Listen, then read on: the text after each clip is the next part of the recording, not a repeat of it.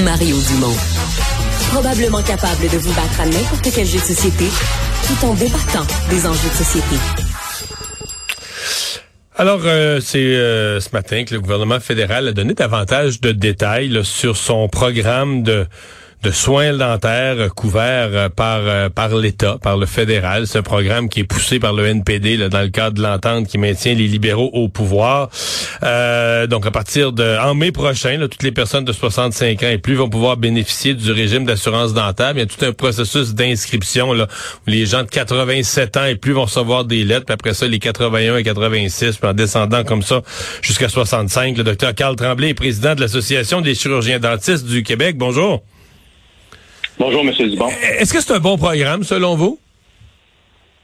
Ben, selon nous, c'est un bon programme, mais c'est certain qu'il nous manque des détails. Hein. Pour l'instant, il y a des détails qui sont non divulgués, mais euh, je pense qu'on doit saluer les efforts du gouvernement fédéral pour augmenter l'accessibilité euh, aux services euh, de santé dentaire qui sont, selon nous, des, des soins essentiels au maintien d'une santé globale. Mhm. Euh, comment vous comprenez ça? Est-ce que c'est dans le, parce que il y avait une première version du programme l'année passée pour les enfants de moins de 12 ans, mais c'était un peu n'importe quoi. Les, les gens envoyaient leur facture à Ottawa, pour leur promettait un chèque. Là, on dit qu'on va commencer à partir de l'année prochaine à quelque chose d'un peu plus structuré. Est-ce que c'est vous, les cabinets de dentistes, qui allez facturer directement le gouvernement fédéral? Ben, avec leur association, avec Sun Life, vous savez qu'ils ont euh, signé un contrat de 745 millions de dollars avec Sun Life pour gérer le programme dans les cinq prochaines années.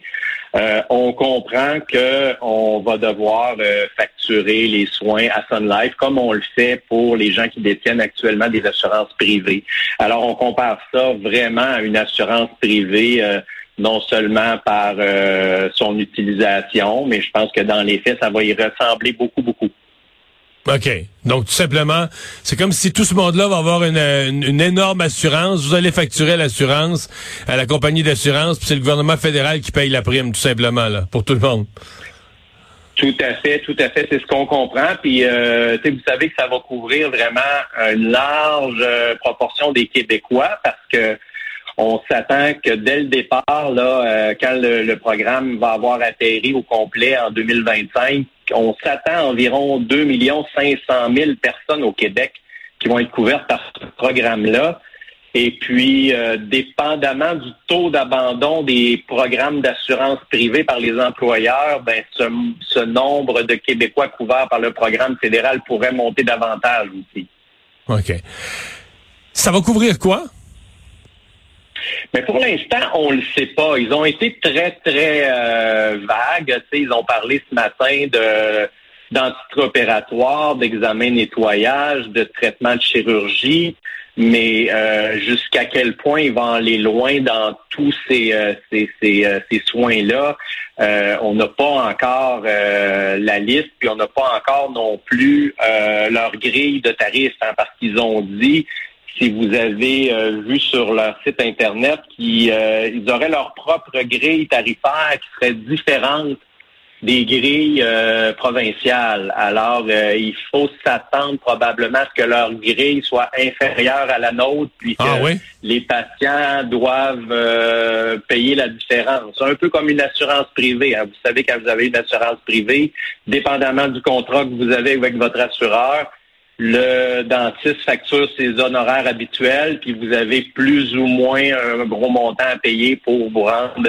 aux honoraires habituels euh, du dentiste. Alors, notre compréhension aujourd'hui, c'est que ça va être un peu semblable à ça. Ça pourrait, euh, par exemple, des choses de base comme le nettoyage, ça pourrait couvrir un par année, deux par année. Est-ce que ça, c'est établi?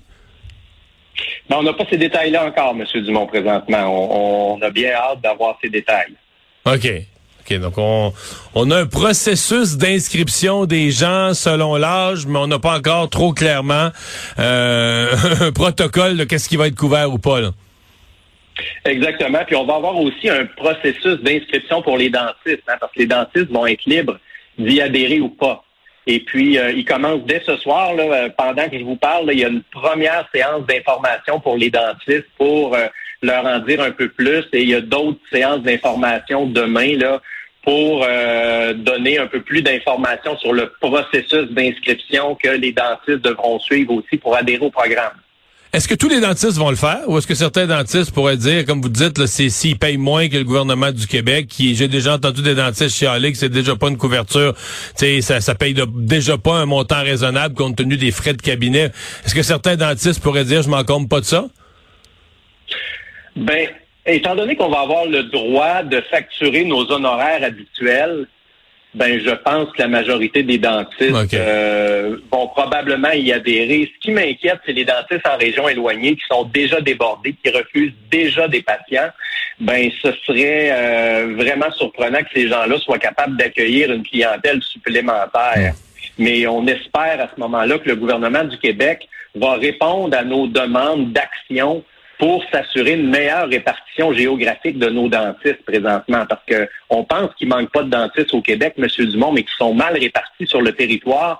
Et on a euh, présenté des solutions au gouvernement euh, du Québec pour augmenter euh, la, une meilleure distribution géographique. On est toujours en attente du gouvernement du Québec à ce niveau-là. Alors, on espère vraiment qu'ils vont agir parce qu'on voudrait que les Québécois qui habitent dans les régions comme la Gaspésie, euh, la Côte-Nord, la Bitibi-Témiscamingue puissent avoir accès à ce programme-là. OK.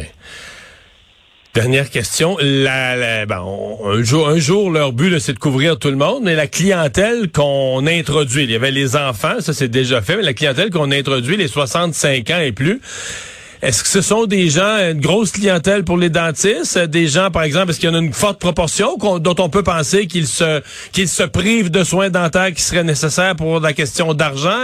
Euh, comment vous voyez que la, mesure va influencer le comportement, les soins de cette clientèle-là? Ben, je pense que ça va aider beaucoup cette clientèle-là parce que de ce qu'on comprend au Québec, en général, nos retraités ne sont pas très riches.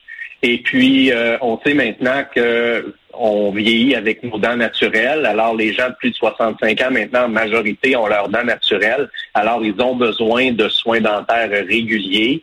Et je pense que ça va bénéficier à ces gens-là pour maintenir une meilleure santé globale et euh, avoir une accessibilité accrue on va surveiller euh, tout ça. Merci beaucoup d'avoir été là. Ça me Au fait revoir. plaisir, M. Dumont. Au revoir. Au revoir.